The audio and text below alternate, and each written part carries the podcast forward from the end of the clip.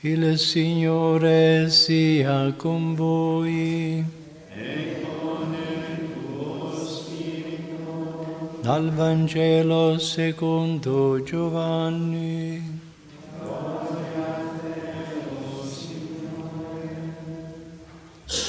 In quel tempo Gesù disse ai suoi discepoli, se uno mi ama, osserverà la mia parola e il Padre mio lo amerà e noi verremo a lui e prenderemo dimora presso di lui.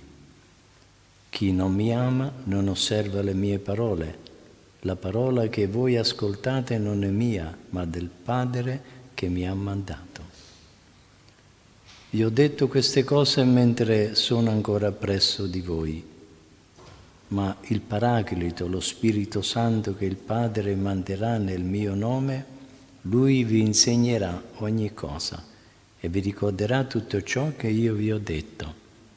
Vi lascio la pace, vi do la mia pace, non come la dà il mondo, io la do a voi. Non sia turbato il vostro cuore e non abbia timore. Avete udito che vi ho detto vado e tornerò da voi. Se mi amasti vi rallegrereste che io vado al Padre, perché il Padre è più grande di me. Ve l'ho detto ora, prima che avvenga, perché quando avverrà voi crediate. Parola del Signore.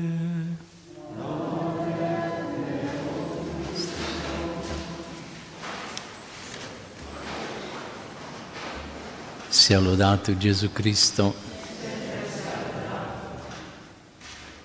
Il brano del Vangelo di oggi presenta gli Apostoli riuniti attorno al loro Maestro durante l'ultima cena. Gesù prima di lasciarli e far ritorno al Padre li conforta, assicurandoli di una presenza nuova e ineffabile che Dio stabilirà in mezzo a loro. Di quale presenza parla il Signore? Gli Apostoli pensano a una presenza visibile, quasi clamorosa di Cristo, in armonia con le idee allora comuni sull'instaurazione del regno di Israele. Ai tempi di Gesù, difatti, si credeva tra gli ebrei che quando fosse arrivato il Messia si sarebbe manifestato come re vittorioso a tutto il mondo. Gesù invece intende parlare di una presenza incomparabilmente più profonda e più bella. Ecco quanto egli afferma nel brano del Vangelo di oggi. Se uno mi ama, osserverà la mia parola e il Padre mio lo amerà e noi verremo a lui e prenderemo dimora presso di lui. Si tratta di una presenza spirituale e misteriosa ma reale che Egli vuole realizzare nelle anime di quelli che ascoltano e osservano la Sua parola. Così il Padre, Gesù e il discepolo formeranno un solo circolo di amore che permetterà una mutua conoscenza sempre più profonda. Solo la fede nelle parole di Gesù e l'amore rendono possibile questa comunione tra Dio e l'uomo. Ma c'è di più. L'abitazione di Cristo vivo e risorto nel credente diventa dimora della beata e santissima Trinità. E questo uno degli insegnamenti fondamentali della vita cristiana, come afferma San Paolo ai primi cristiani di Corinto noi, dice, siamo il Tempio del Dio vivente. San Giovanni della Croce, citando questo passo, commenta che vuoi di più, o oh cristiano, e perché cerchi ancora fuori di te diletti, ricchezze e soddisfazione dal momento che hai dentro di te l'amato che tu desideri e brami, gioisci e rallegrati pure con lui nel tuo raccoglimento interiore perché lo hai così vicino. L'ineffabile presenza della Santissima Trinità nell'intimo dei fedeli è il dono supremo che il risorto comunica non solo alle anime beate del cielo, ma a tutti quelli che anche in questa valle d'esilio lo amano e osservano la sua parola. La vostra anima per questa presenza divina diventa un angolo di cielo. Oltre al dono della sua particolare presenza e del dono dello Spirito Santo, Gesù promette agli Apostoli anche il dono della sua pace. Vi lascio la pace, vi do la mia pace, non come la dà il mondo, io la do a voi. Per comprendere che cosa sia il dono divino della pace, bisogna farne esperienza. Si tratta di una realtà molto diversa di, quelli, di quella di cui parlano gli uomini. La pace che Gesù dona non viene da fuori, ma zampilla da dentro.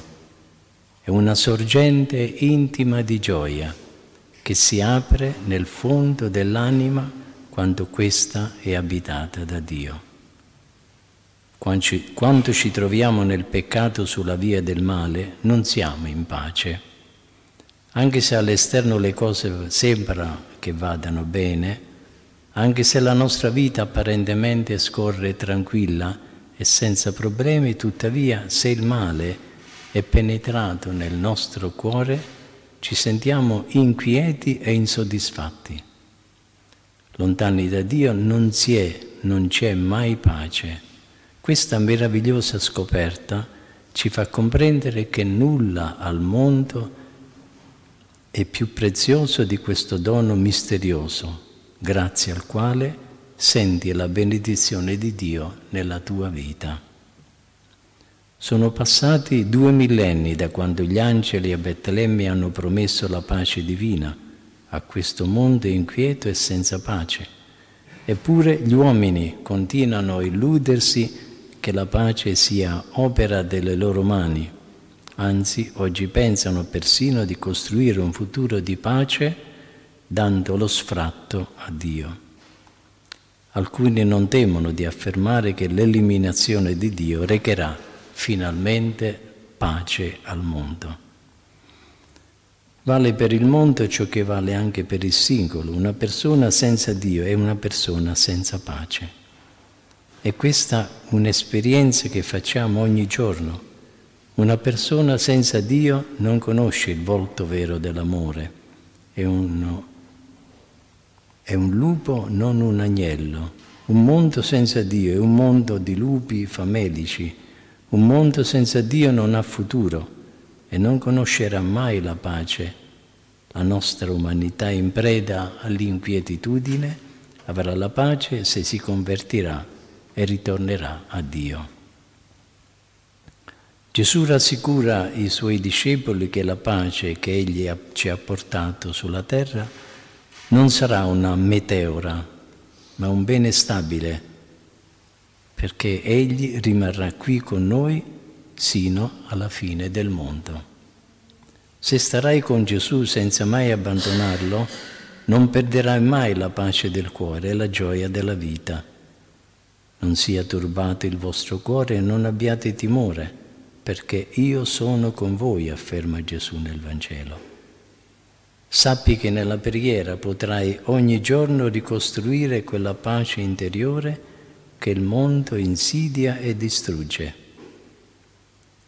Quando ti accorgi che le preoccupazioni della vita ti intralciano, le angosce per il domani ti opprimono, raccogliti in preghiera finché Dio non abbia riconquistato la tua anima e l'abbia di nuovo ricolmata di pace. Chiediamo questa sera alla Santissima Vergine, Regina della Pace, di preparare i cuori a ricevere il dono inestimabile della pace che Gesù risorto e il suo Santo Spirito vogliono portare al mondo per trasformarlo in una dimora perenne di Dio. Sia lodato Gesù Cristo.